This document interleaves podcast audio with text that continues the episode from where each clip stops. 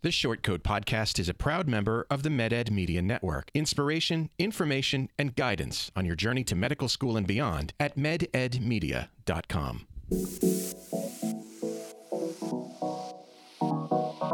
Meandering in the margins of medicine, it's the Shortcoat Podcast.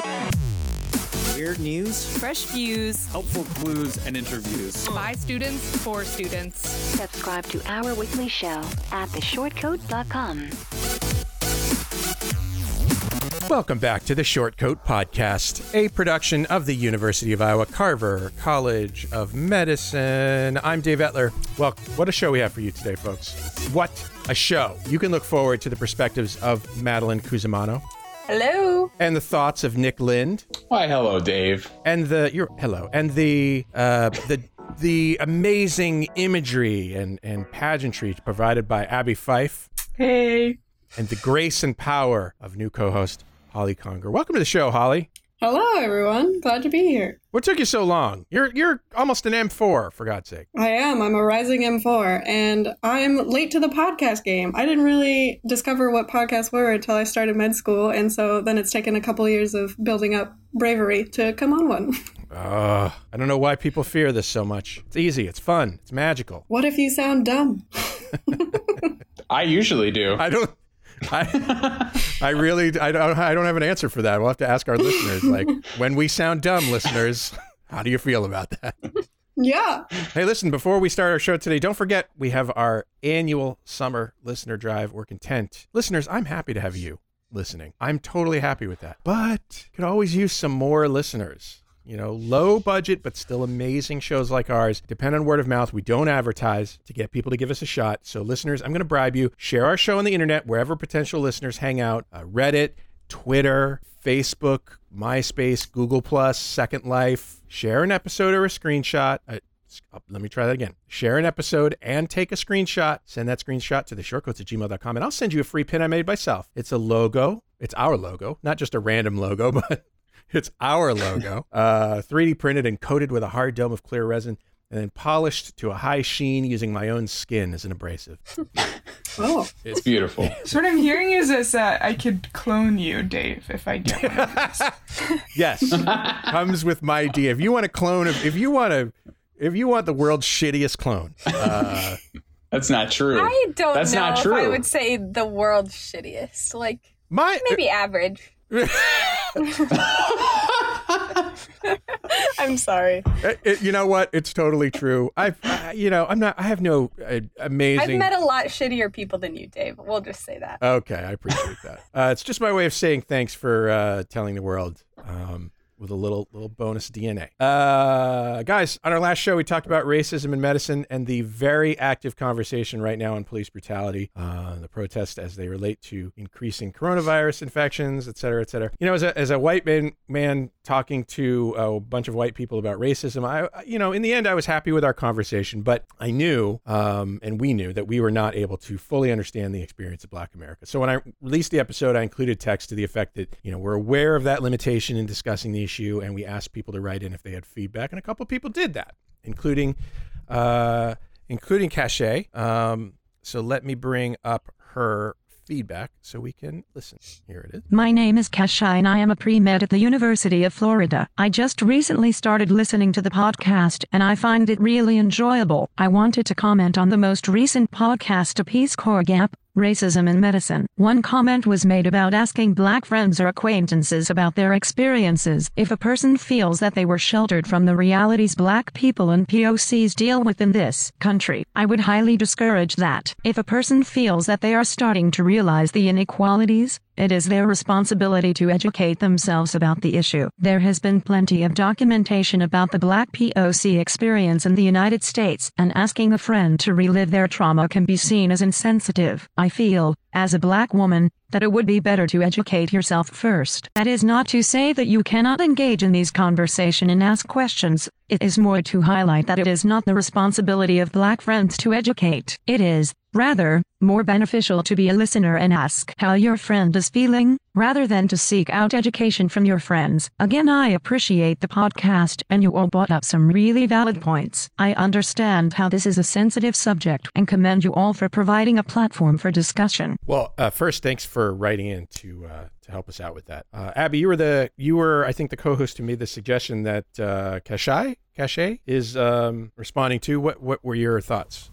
on? Uh, Yeah, so I think that one definitely did not intend for those implications of my comment, and I'm I'm really glad Cachae wrote in to help me realize that I definitely needed to clarify. I think it's kind of hard on this podcast if you don't pick that up from listening. It's very organic and unplanned, and so I think that can lend to incomplete thoughts and yeah, I think it's Cachae's right there that it's really important that we clarify this one just because it is such a sensitive topic. Um, first clarification I would have is I definitely did not mean acquaintances. I my advice was meant to be close friends that you had not necessarily had these conversations with, and I was drawing on some of my own experiences where uh, I had several close friends who were black, and I had done a lot of edu- a lot, a lot of that education that Cachae had mentioned before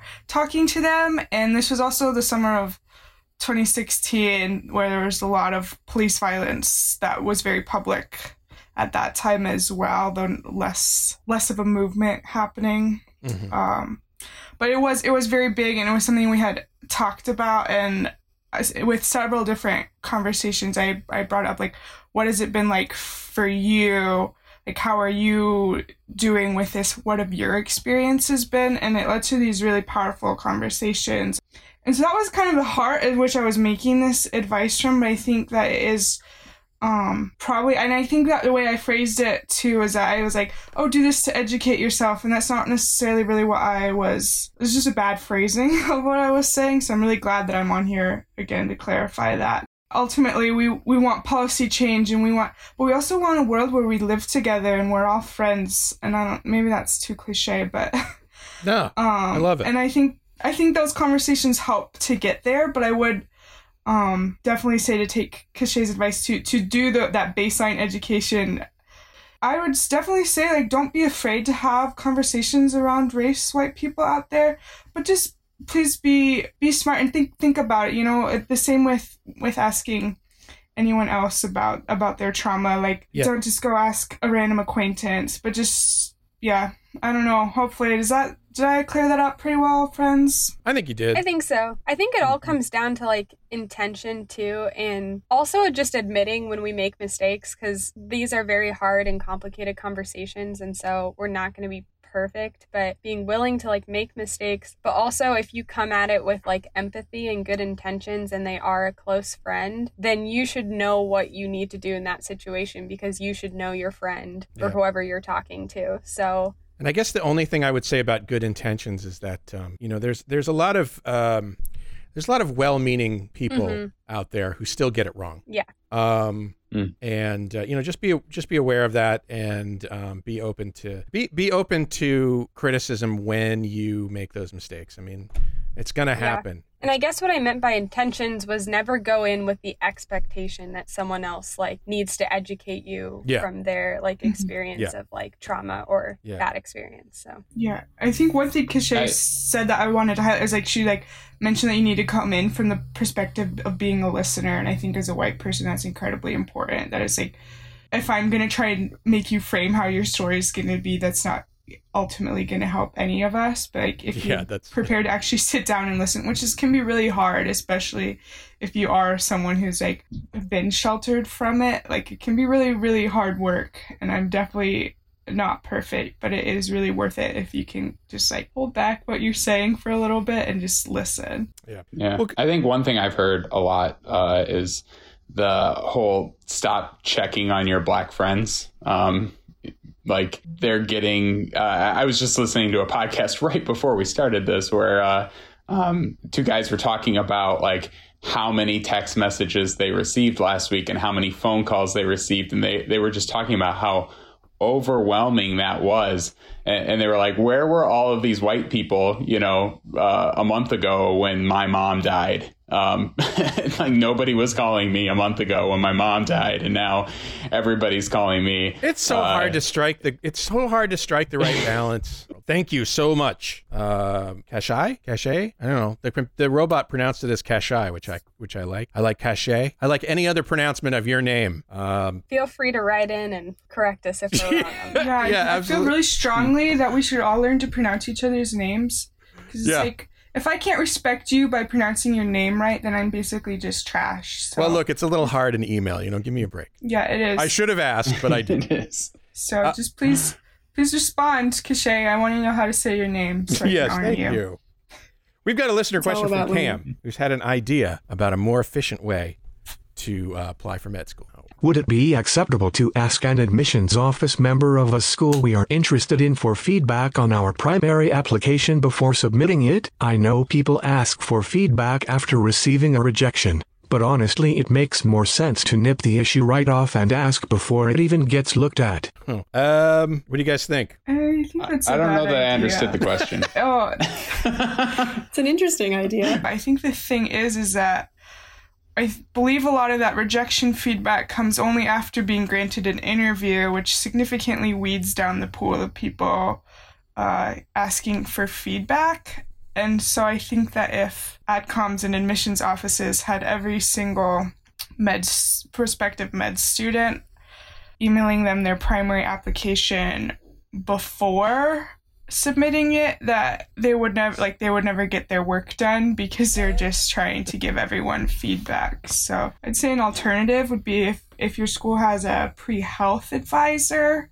they're a great person. If they don't um do you if you have any friends who are in med school or even even other graduate programs or other like non-medicine career advisors could be really great places for feedback but i think that it's probably best to hold off on emailing the admissions office what do you guys think I would say the admissions office has a lot of reading to do just to make it through everybody's application once, let alone twice. And also, I Mhm. think that anybody on the school's admissions committee is usually not published information, so you would just have to email the general email. So Yeah, um, and I think that's what they were saying is admissions office. Oh, the general email. Okay. Um, I mean, you could all you could and see what happens, but my guess would be that they would refuse to review it beforehand, especially because if they've given you feedback on your application, it creates a weird conflict of interest. You know, like if they've edited it, they might feel obligated to more favorably view your application. And um, I know Iowa takes conflicts of interest very seriously, so I would imagine that that wouldn't go well. But you could certainly reach out to like a physician mentor of yours or friends in med school or um, somebody you shadow and have them review it. I think this listener um, means well. Like they really just want to know, like to know what med schools are looking for. But I also feel like it could create this like um, effect that we wouldn't want. That would be like curated applications where people aren't being their authentic selves. Yeah.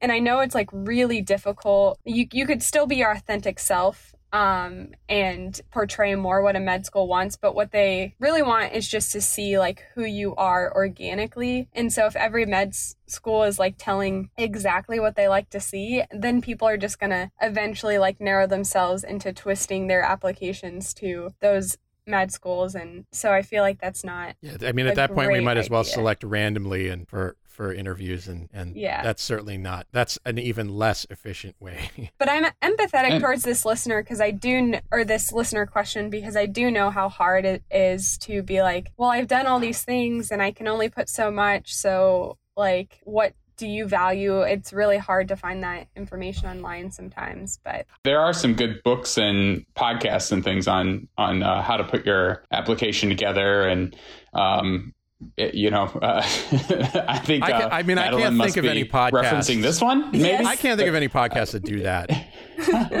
yeah i mean we we help i think uh like uh dr ryan gray he's got Absolutely. some uh good resources he has a book on on uh you know writing your personal statement and all that Yeah, you So, can even you um, can there even are other pay him resources to help as well you. uh, you can Although You he can. gives away a lot of his content for free, you can also take it an extra step. yeah I mean, Yeah, I think a lot of med, med schools are looking for what Madeline said, someone who's genuine. Um, and I think that one of the biggest critiques of most pre meds of the whole process is that it feels so random. And I think that's true because I think every med school is looking for a variety of students. You know, they want students who have like a really strong academic profile that have like a perfect MCAT score and GPA, but they also want students who are like from the non traditional path that went and worked in accounting for three years and hated it and decided medicine was for them. You know, they want all kinds because, you know, diversity is a good thing in medicine. So, unfortunately, that means there is no formula for getting in. You know, it's really hard to say if you put this on your application, you'll get in because yeah. that thing doesn't exist. Yeah, Which I know. Yeah, I, I, know. I was definitely surprised, like looking at the schools I, you know, got interviews at versus ones I didn't, as well as the schools I was accepted to versus the ones that I didn't get accepted to, and it, it seems like it's so random. luck of the draw. The it's process. like, did whoever yeah. happened to read your application like it?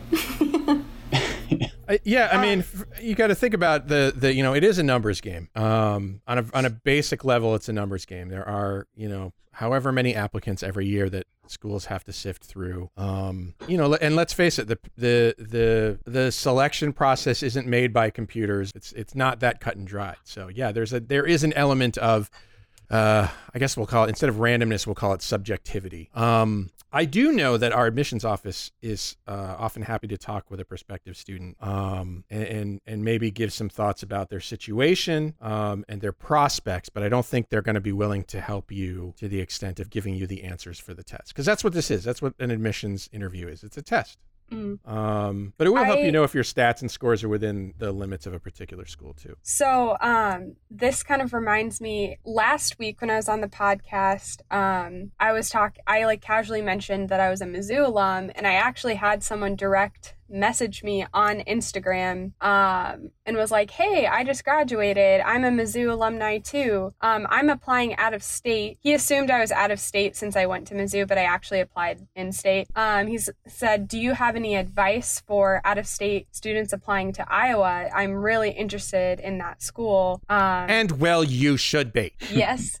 Um, so I thought that was cool that like this podcast, you know, was able to give him a resource. So one, my advice would just be really try to. We talked about this last week. Really try to find people who went to that school. They can give you advice. And two, just um, do your research, and that can really help you. I do have a question, Holly. I know you're out of state. Do you have any advice for this listener?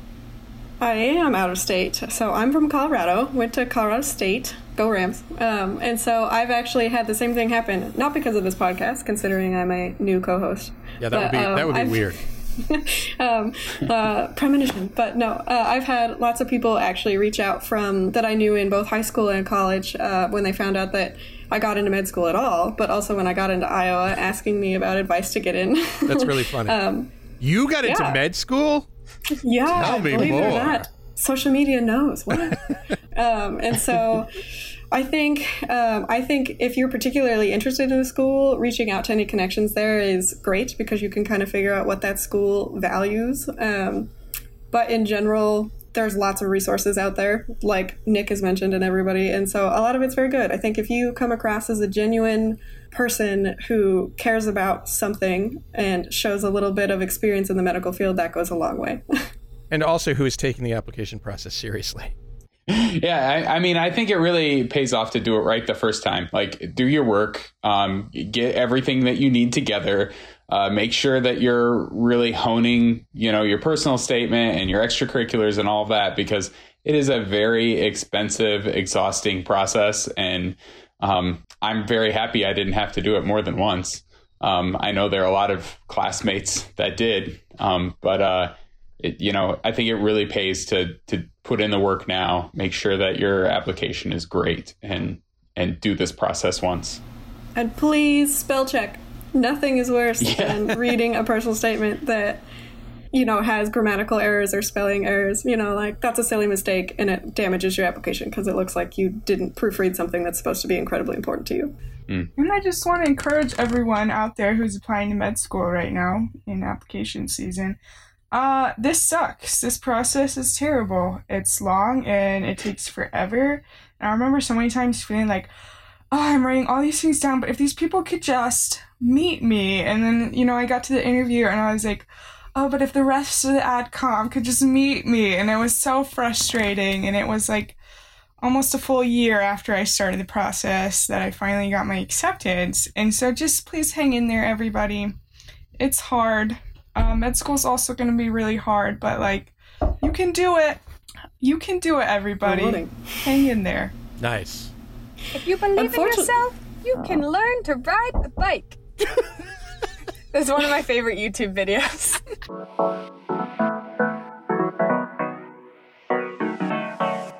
Let's talk about some news. Uh, why do men seem to be more susceptible to poor outcomes from COVID 19? Why do bald men seem particularly affected? One preliminary study suggests it's due to androgens, but I say it's because God hates me. Uh, Brown University researchers let me try that again. Brown University researchers suggest that male hormones could be what the lead author called a gateway for the virus to infect cells. Baldness, which is caused primarily by my powerful male hormones and thus a, a symbol of my manliness, uh, is a risk factor. Wouldn't you agree?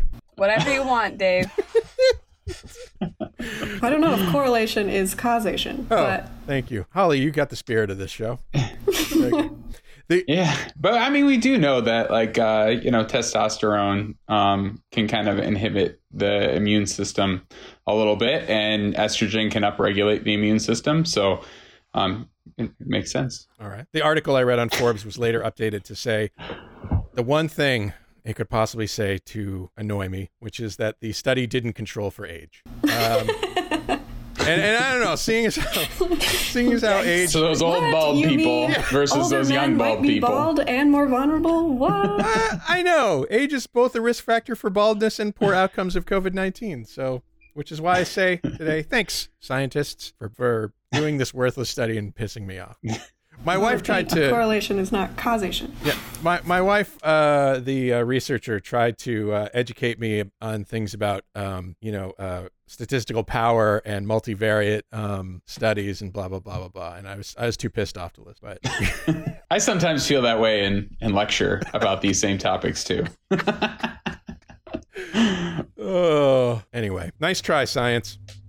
Hey, uh, a couple of studies, a couple of shows ago, we discussed a study in the Lancet that said hydroxychloroquine and chloroquine was associated with higher mortality rates and more cardiovascular problems. Well, that study has been retracted. Uh, please, future Dave, insert sad trombone noise here. Uh, that study caused the WHO to pause its own clinical trial, as did numerous others around the world. And then the questions started. Scientists around the world noticed data discrepancies, and there were questions about how the study data, how the study collected its data. Uh, for instance, some big hospitals named in the study uh, denied being connected with it, and the company that managing the company managing the study, uh, called Surgisphere, seems mm, a bit suspicious. Uh, for instance, the Guardian found that the company hardly has any online footprint. Uh, their website's contact link led to a WordPress template for a cryptocurrency site. Um, LinkedIn. Good Uh, old Bitcoin. I don't see what's so suspicious about that. Man, I haven't thought about that in a while. LinkedIn listed just six employees. That number went down to three this week or last week. Oh, Uh, they included a science editor who seems to actually be a science fiction author and fantasy artist, and a marketing executive who may, in fact, be an adult model and events host.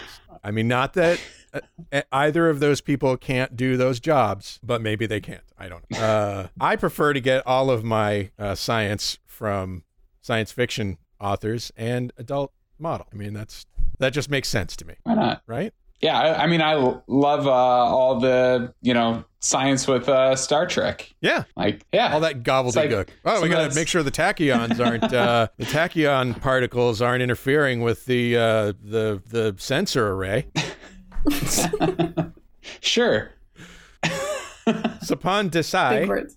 Surgisphere chief executive and co-author of the Lancet article, and another in the New England Journal of Medicine, has been named in uh, three mal- medical malpractice lawsuits. Uh, though he says the allegations are unfounded. He also maintains that Surgisphere did nothing wrong in the study and that they're just a data aggregator. Um, okay. His co authors have started their own independent reviews of the data. Yeah. Hmm. I don't know, Interesting. Dave. Aren't co-authors supposed to review a paper before it comes out? Isn't that like required? I th- I th- I thought so. I'm not a science. I wasn't I'm not sure a how you scientist. could I'm be not a- a scientist. I thought everyone listed as an author like had to sign it or something, like sign off. Like I think you do. As someone who is currently Yeah, you do. in the process of beefing up the research part of my resume before residency, I'm pretty sure one of the requirements to be listed as an author is you'd have to review the paper.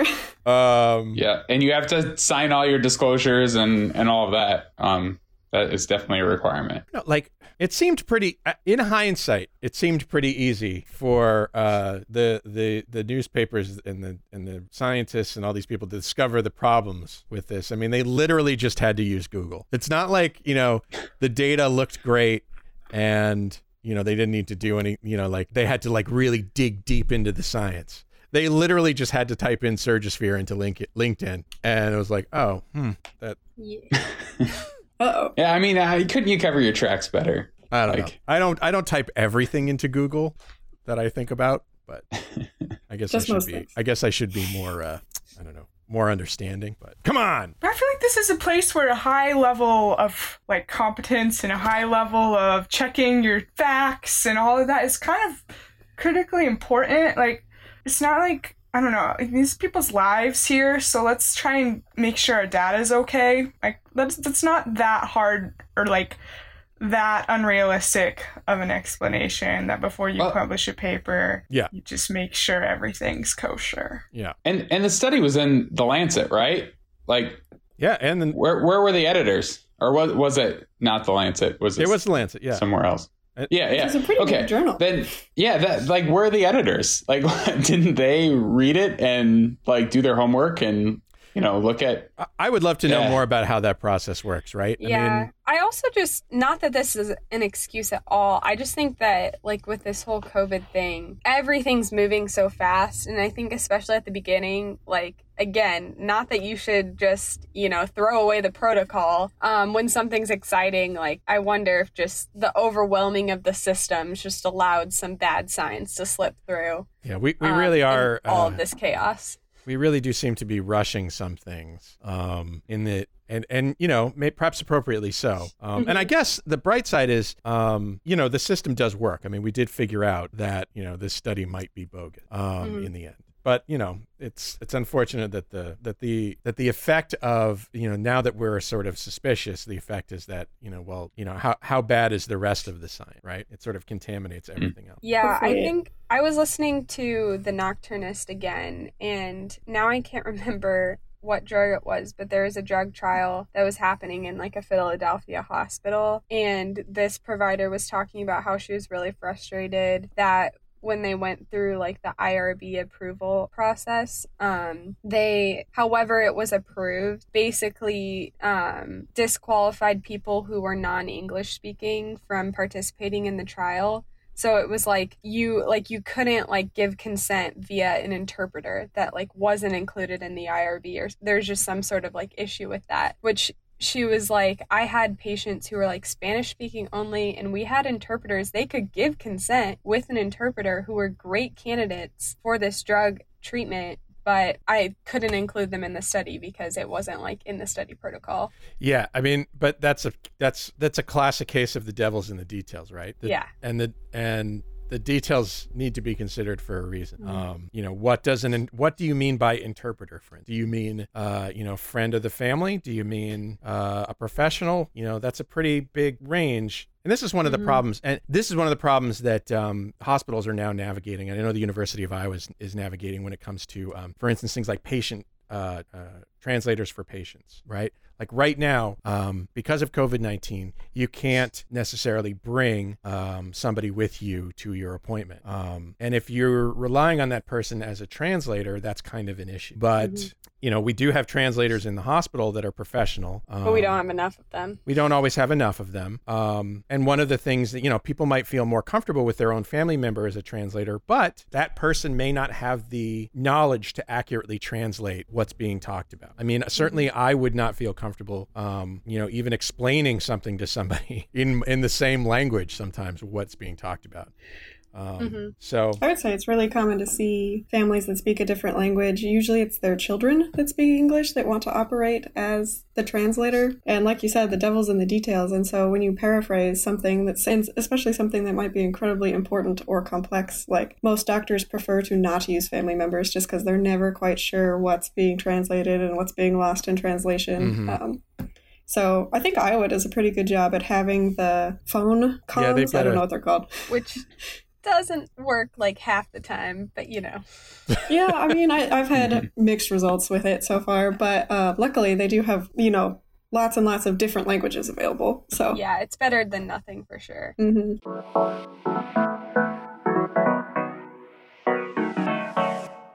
Hey, you know me. I just want to exercise your minds on this show, so that you're you're that much sharper when you see a patient, uh, or you when you study. Um, that's that's my driving goal, right? yeah, I hope that comes through. Thanks, Dave. You're welcome. I appreciate it as someone who's currently studying to take step two, Yeah. CK. So to help you pump up those brain cells, Holly, let's play a Uh-oh. game made possible by our good friend Zoom. Here's how this is going to work. I think I'm never quite sure. Uh, I will ask you a question, and you will send me. You will send the answer just to me in the chat. Private.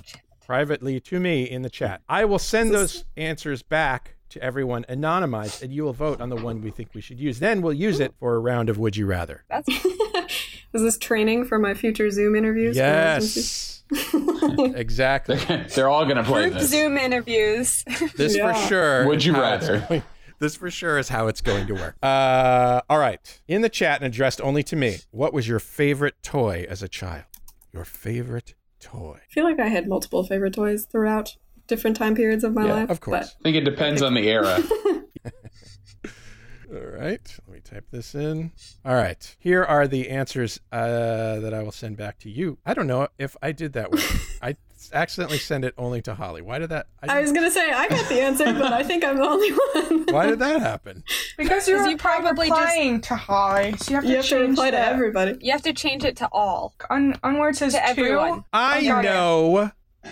Okay, found it. Got it. Uh, so yeah, we've got So some answers now- here. We've got Beanie Babies, Dollhouse, my toy box, and Nick's answer, my mother's hot curler. So Oh, Yeah. yeah. I thought they were supposed to be anonymous. Oh, sorry, Yeah, I was like, wait a minute. sorry. Uh, yeah, which of these do you think? Which which of these do you love? Uh, which which of these toys do you love best? well, I wanted to vote for Nick. I want to know what's in it. What's exactly in the toy box? Just the box. Well, Is it just a the re- box, or are there toys inside?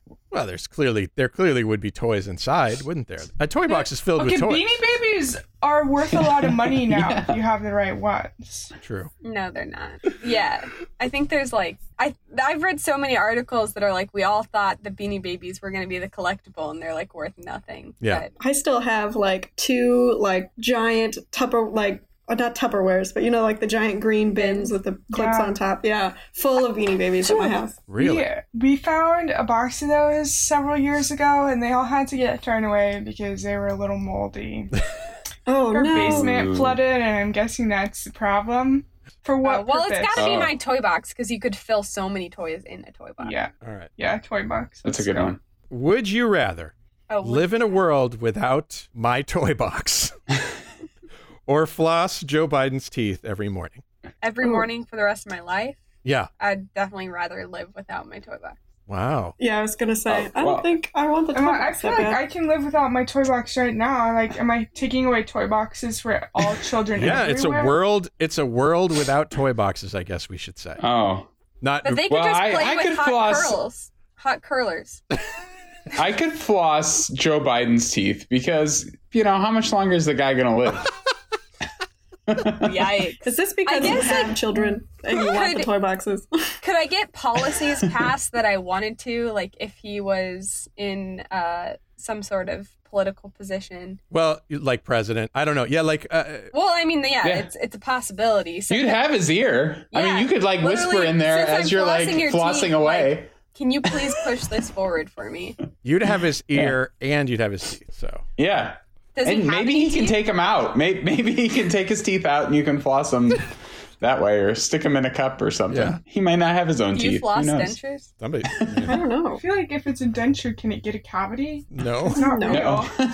No. I mean, we don't know for sure that Joe Biden has dentures. yeah. We know nothing about Joe Biden's dental health. This is going to be We have no medical records. this is going to be the next political topic. Like Joe Biden revealed to have dentures, On the short coat Un- podcast. Unflossed dentures. thanks, thanks to a little known podcast.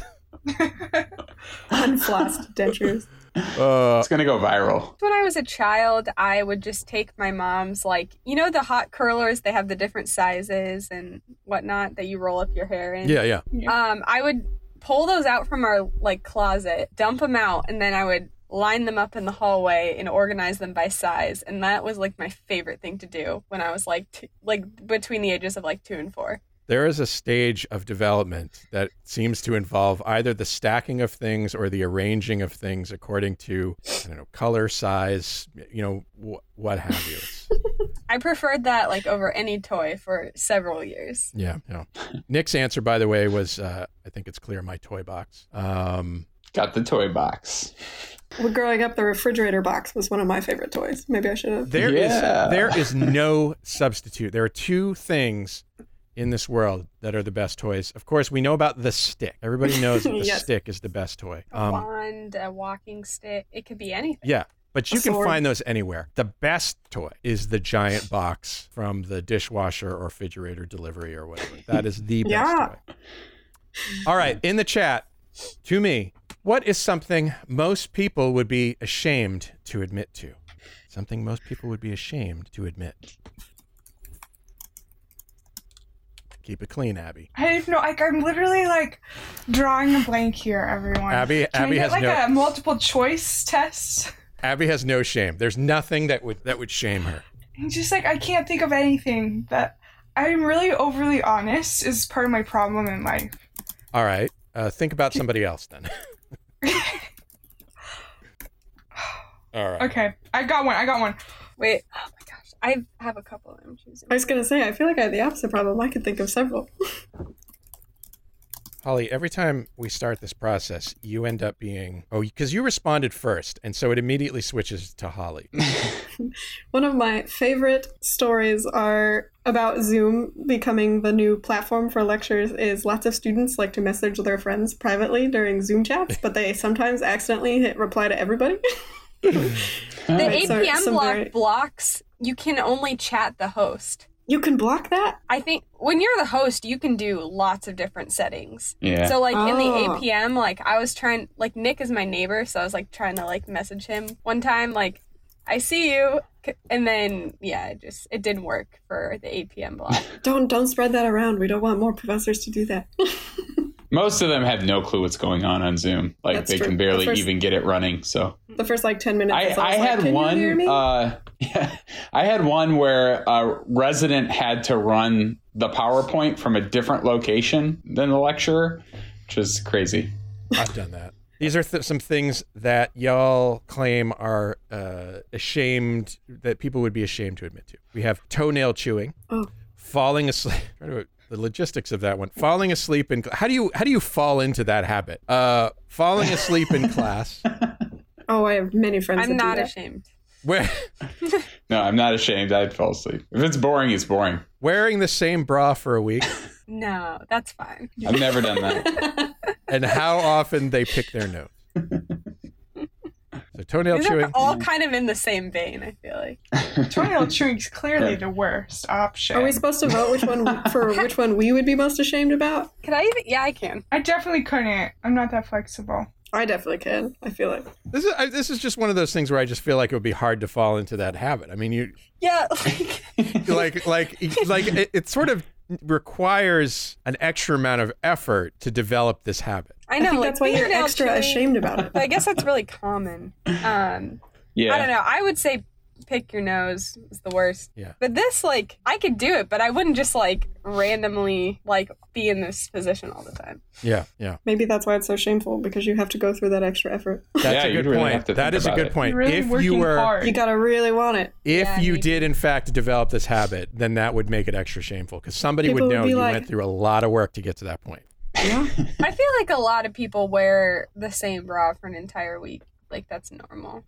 Well, not yeah, the I guess person. it depends on what you're doing. Yeah. What do we think? What's the best option here? If it was the same sports bra, like for exercise, maybe that would be a okay, little. yeah, yeah. Hmm, I Or if you like- only wore it for exercise, eh, exercise clothes. Yeah, that's true. I reuse mine because it's just like I'm gonna be sweaty anyway. Just for Yeah. just for breeze it. yeah. I feel like I don't just hang it, mine. hang it, let it air out first, Right. and then uh, you know, wait, make sure it's not wet the next time you put it on. Yeah. That's always the worst. I always hated that playing football. Like all your equipment would be wet the next day. Oh. You're like, Yeah. oh, this is gross. Oh, Or what if it's like crusty? You really sweated in it and it dried. oh God. I always say with my tennis shoes, like if I went for a run, it was raining, and then they're not dry when you have to put them on. Oh, Mm, yeah. All right. So which of these are we going to select?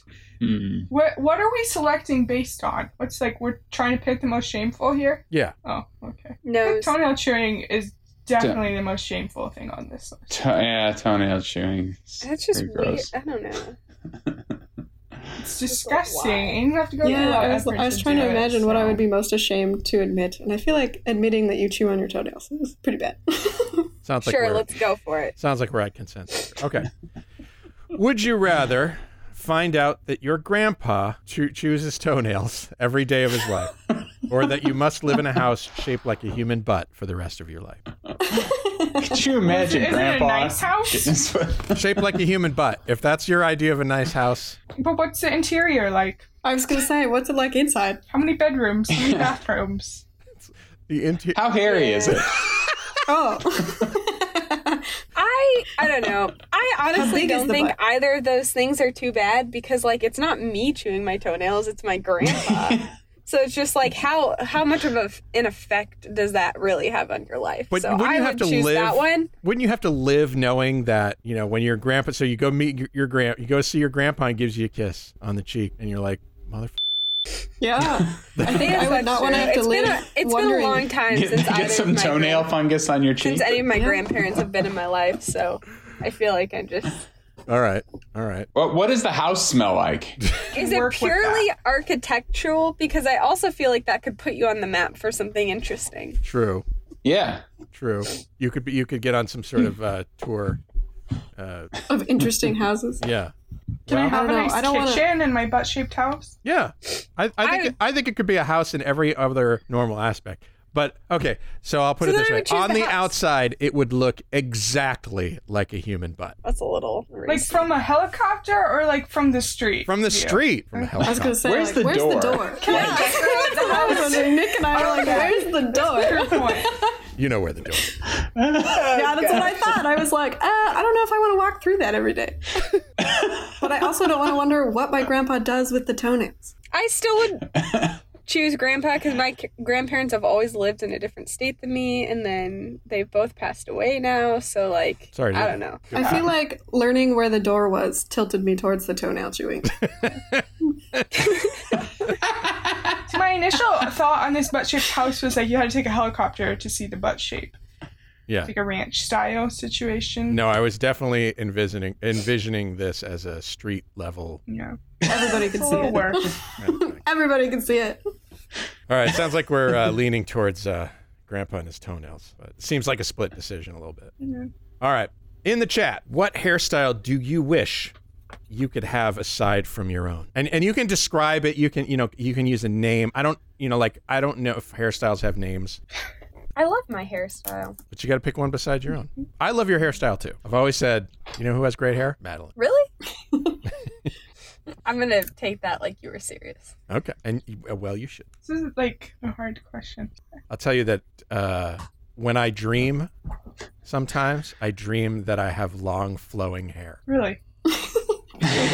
And let me tell you this something, I'm pretty happy with it. Mm, I was gonna say, did this question come from you learning about the coronavirus and bald men thing? I don't think I've ever had a dream involving my hair. Well, you know, our, I feel like our hairstyles don't matter that much because of those big alien helmets we have to wear in the hospital. that is now. true. That is true. No one can see it. It just squishes it. I've been like trying to work on my neck strength because those things are heavy. They are. I They put give it people on headaches and I just too. like chin goes down. Right. I think that lots of people have tension headaches because they walk around with this like ten pound helmet on. It's not I haven't gone to get mine yet. Oh, So here are the answers. Rising we've in got, force were uh, required. We've got long auburn waves. We've got super long beard and bald. we've got pixie cut, and we've got Mrs. Maisel's haircut, but with none of the effort. That last one puzzles me. Who who's who's Mrs. Maisel? Oh, you don't an know the Amazon show? show. The Marvelous Mrs. Maisel? Oh, Right, it's an Amazon Prime. Google one. it. I've, I've now that you Is mentioned that like it, an I have- Amazon Brosnahan? show? yeah. I'm Yeah, more it jealous was. of her clothes. She is well dressed. Yep. N- Now yeah, that, so always bright colors. yeah, now that you mentioned it, I have heard of that show, but I don't know what she looks like, so I'm gonna look it up. And I just I love the fashion of. I'm honestly not sure that I know what era that show takes place in uh, because I'm 50s not and good at. 60s. I was Yeah, going I to say love 50s, the fashion. 60s. It's just everybody looks so beautiful in that show. Yeah, all right, she's got good hair. Okay, I don't know. We all went into a profession where we get to wear professional PJs. true. Yeah. All right, so we got long auburn waves, super long beard and bald, pixie cut, Mrs. Maisel's haircut, but with none of the effort. What would you prefer? These are so like. How do we come as a consensus to the I was going to say. Yeah. I I would never want a pixie cut. I think okay, people look great with pixie cuts. This is not something I want in my life. I'm not sure everybody can pull it off. Yeah, you need to have. I, I feel like you need to have a somewhat delicate set of features. I have been considering a pixie cut for. I a think it might work time. for you. Um, Yeah. but like right now I have the bob. I was actually looking up. There's like a long pixie, um, that is a little bit more of the in between that I almost went last time I got a haircut, but I chickened out. I feel like the girls who can pull it off always look so gorgeous, and I'm jealous. I don't know if Like could. Emma Watson, like right after she got Yeah. done filming Harry Potter. Mm, that was so good. Yeah. I do not want hair on my face. Like No. that'd be so hot, It's especially great. Corona. We'll see how you Yeah, feel no, have to wear a I beard net. I like had a really good beard going again, um, like through this whole coronavirus thing, and then I had to wear a mask for a whole Yeah. day one day, and I was like, yeah, this is going like now. I think And the I next know day I what shaved. everyone submitted. I think it's pretty clear that I think. Yeah, I think we've I think we've really established. Yeah, I went with the Mrs. Maisel uh, haircut. That was, Mrs. Maisel. Yeah, let's do it. that that was what I uh, sent out. You know, None of the effort. Just think about that. I think we should vote for that one. All right, I'm down. Uh, what whatever is the lowest maintenance, that's what that's what I want. all right. Well, none of the effort. That that means that it's got to be Mrs. Maisel's haircut. All right. So, would Okay. you rather? let's see. Would you rather give one stranger perfect health for a year, or be granted a permanent Mrs. Maisel's haircut, but with none of the effort hairstyle for life? I think the stranger. Yeah. Like, You're asking Yeah. a group of people that are supposed to want to help strangers. We've yeah. Yeah, the the stranger. I don't care about the hair at all. Nick doesn't want Mrs. Maisel's. Nick's like, thank goodness. It's going to be under a helmet anyway. I if I would. I Yeah, would choose yeah. the stranger over any of our four options. if if I have time this week, I guarantee you that the show is going to be released with a Photoshop of Nick with Mrs. Maisel. I hope you do. All right. Sounds great. Nick Nick is like almost there to long auburn waves. Yeah. He has reddish hair. Yeah. With, He's got kind of wavy. like I think that y'all should do the pixie cut that you want. It was funny that someone did pixie cut because I my other answer was almost a long pixie colored purple. In the chat, name the most dangerous tool. most dangerous tool. Like a tool that I would keep in a toolbox or like define tool. I'm not going to define tool. A tool is anything that you can use to accomplish a purpose. I like watching Dave's face as the answers get submitted.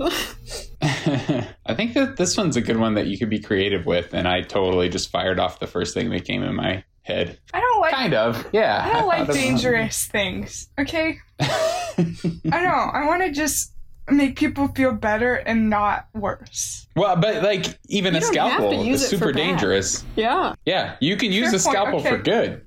Uh, yes, we've got a chainsaw. We've got Agent Orange, the human mind, and I'm torn between a bandsaw and your words. I assume that you, whoever said that, and you don't have to, I'm going to assume that by your words, you mean the words that one uses. No, it's Dave's words. My words. My words personally. He does host a pretty large podcast, you know, My words. pretty widespread. I don't know. As someone who's done quite a few rotations at the VA, Agent Orange doesn't look fun. Uh, yeah. yeah. And uh, Holly's Yeah. going to be hopefully an, an orthopedist, so she's got no problem with saws, I would I don't. I feel like they're kind of fun. Saws and drills and all yeah, kinds of cool lots of stuff. hardware. Orthopedic them. surgery is all about the violence. Yeah. Although I feel like saws sometimes provide orthopedic patients, especially hand. Be careful with those things. yeah, that's true. There's a lot of business. Oh, I, I'm gonna miss. I'm gonna be on my orthopedic trauma subi in July, and I just realized that we had like the first week of July is our break, so I'm not gonna be there for the hand firework injuries. yeah, I was gonna say. Yeah, you're gonna Oh, They'll probably still be oh, going though. People celebrate that for like weeks. Yeah. with any luck. That would be the best time to be on ortho. Well, I'll let you know. Or just emergency. I mean, I would think that it would. I like trauma. Yeah, I or the find it very interesting. I feel so like winter like you it. get a lot of a lot of ice injuries. Yeah, lots of car accidents. Mm. Yeah, but those are boring. A nice, ex- Well, Yeah. some of them are very exciting. a nice exploded hand with always Exploded hands are intense. yeah. I like Dave's words. Dave's words. I I hadn't really. I mean, you, you can go with that if you want. Okay, Agent Orange, you can get a lot of people down at once. yeah. yeah, I think Agent Orange is a good consideration. But what invented Agent Orange? The human mind. Whoa. Most dangerous. Um, okay, My- but that's- The most dangerous if we choose the human mind, we're gonna have to choose like living without the human mind, probably. but is the human mind a tool?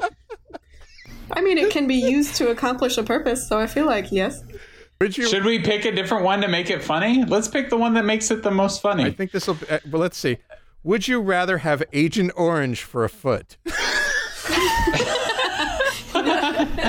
have to become a chiropractor for the rest of your life? Oh, that's a hard choice, actually, though. I am not like. Oh gosh, I don't think I'm equipped to be a chiropractor at all. You don't think you're what yeah, opposed to it? Equipped. Oh, equipped. Equipped. Well, I definitely not know how, but I've also seen some gnarly injuries from chiropractors and acupuncture. Yeah. I know good. it's scary. So many popped lungs.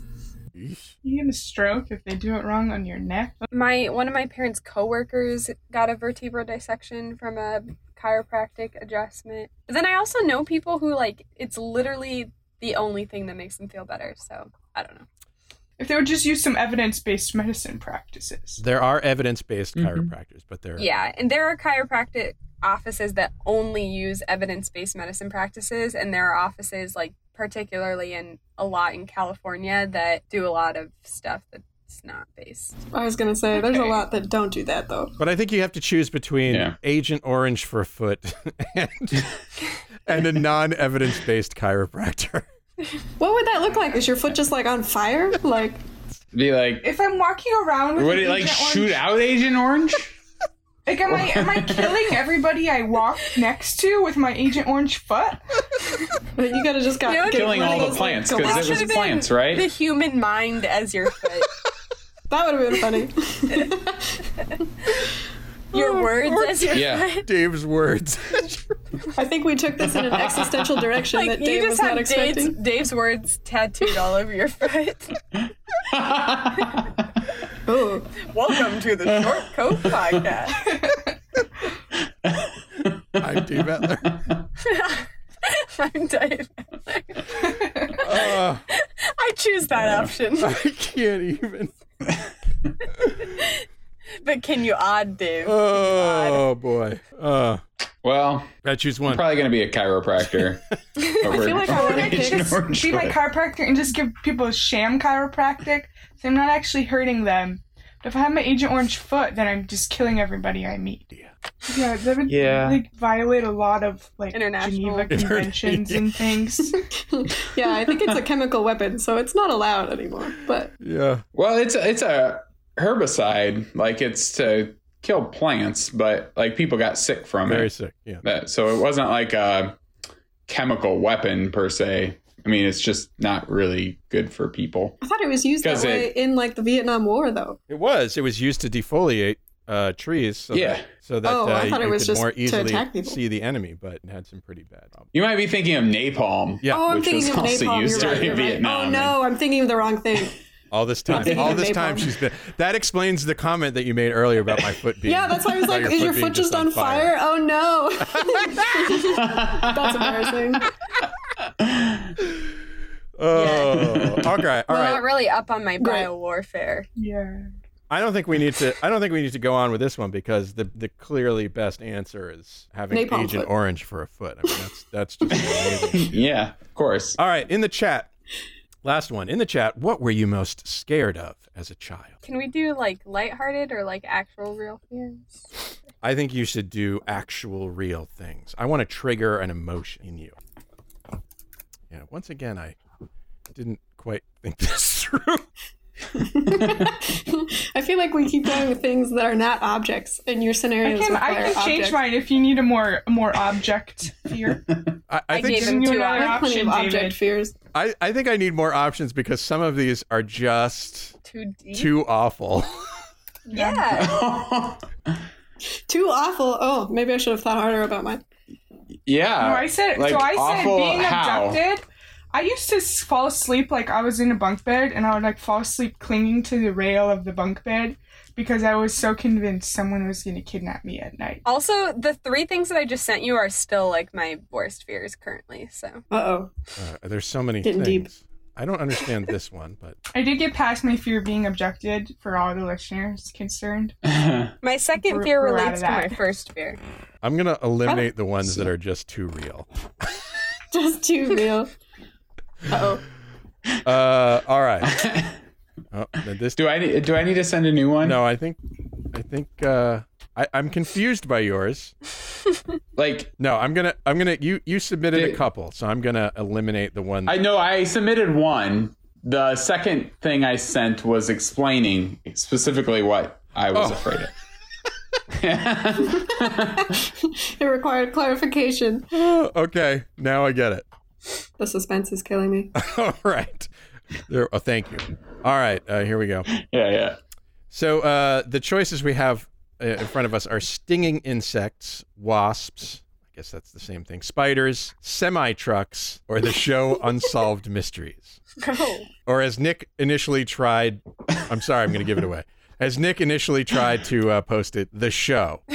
The show. Well, first I put unsolved mysteries, and then I was like the show. Oh, Unsolved mysteries. Oh, Wait, his worst fear was just unsolved mysteries. but I really like, I really liked the idea of unsolved mysteries being the scariest. that's hilarious. Think of as a child. Although I support this because I am a true crime junkie and I hate like unsolved cases. Yeah. I need an Yeah. answer. They're so unsatisfying. Yeah. I'm like, no. I, I can't do any of these. Fair enough. As as a kid, my parents loved the show Unsolved Mysteries and would watch it like constantly. What was that And guy's it would totally freak me out. What's that guy's name? See, my mom listens to forensic files to fall asleep at night, so I feel like She I must- got inception. She must I some listen to crime junkies to fall asleep at, at night. Guys, how do you guys sleep? I used I used to watch Criminal Minds before I went to bed, like at almost every single night. Oh, that's oh a my rough one. gosh, I I would like literally not sleep at all. Yeah. Never. It sounds like you were afraid of being abducted without any crime shows in your life. yeah. yeah. I'm yeah. like a very fearful person. Uh-huh. I'm afraid of a lot. Let's talk Um, about um, semi trucks. What do you guys think? Because they're big and noisy, do you think? As someone who's been run over by a school bus, a semi truck is a Oh, reasonably jeez. scary thing. Oh, I I'd say. forgot about that Yeah. story. Mhm. So I'll just reveal mine with semi trucks because in driver's ed when I was like 14, they showed us a picture of like the semi truck with like shaded blind spots, and ever since then, like that that like image is in my head. That is a time I, very like- reasonable fear, yeah. yeah, that's why it's better to just get past Mm. them. I hate people who like hang in their blind spot. You know, like they just don't want to pass. And I'm like, just go I by. like hold my breath and I'm just like, and then like the car in Mhm. front of you is like not pa- I was like, I cannot hang out in this semi truck's blind spot, which is like almost all of the circumference of it. I- love this idea that uh, that uh, the thing you were most scared of as a child is the blind spot of semi trucks.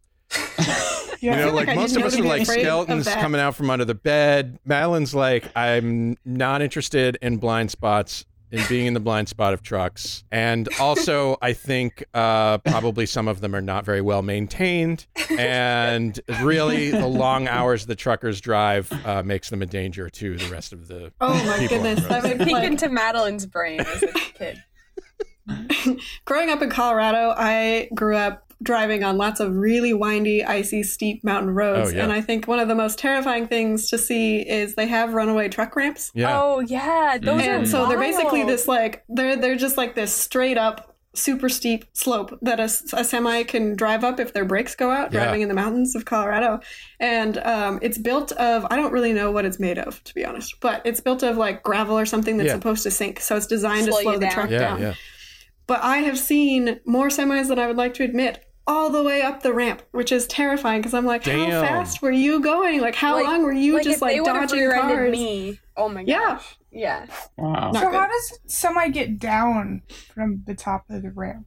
Uh, I think they have to like have this Oh. massive tow truck crane thing pull it down. So they eventually get their truck in park.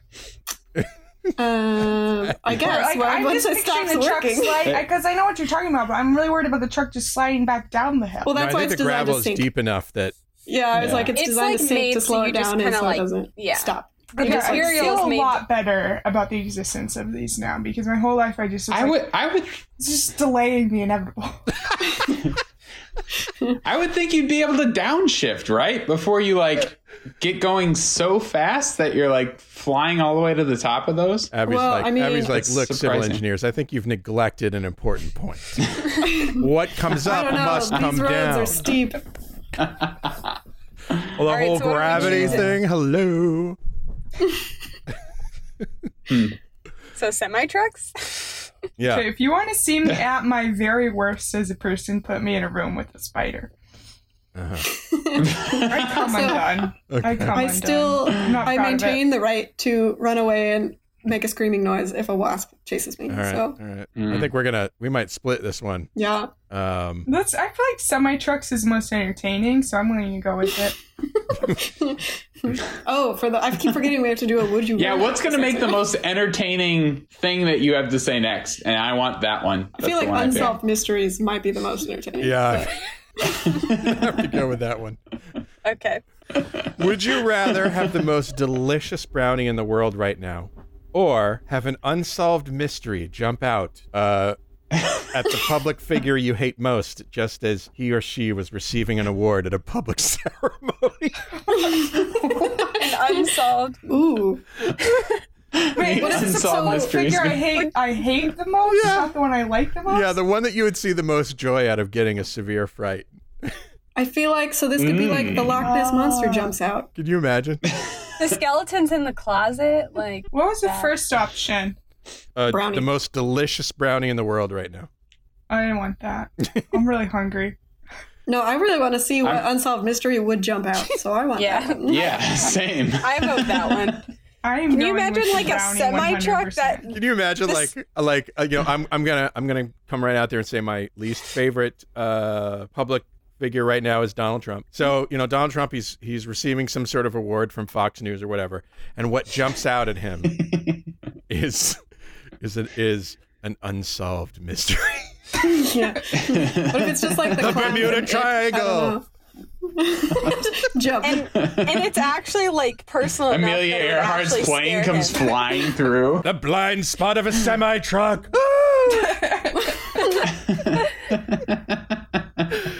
oh no. my god. A semi truck just like And- rolls up next to him. Merp, merp. I can't see you right now. Oh my god. Startled me. That is our show. Nick, Madeline, Holly, Abby, thank you for being my co-host today. And what kind of garbage person would I be if I didn't thank you, Shortcoats, for making us a part of your week? If you're new here and you like what you heard today, subscribe to our show on Apple Podcasts, Google Podcasts, or Spotify, or wherever else fine podcasts are available. I remind you that your questions are vital to the show uh, because they mean what you want it to be about. Be like Cachae and send questions and comments to the shortcoats at gmail.com or you can leave us a message at 347 short CT. We'll talk about it on the show while your podcast app is open. And I know it is. We hope you'll be the kind of listener we're always grateful for. Give us some stars and a review let us know that we're doing it right. The show is made possible by generous donation by Carver College Medicine Student Government, an ongoing support from the Writing and Humanities program. Our opening music is by Dr. Vox, and our closing music is by Caposphere. Talk to you in one week.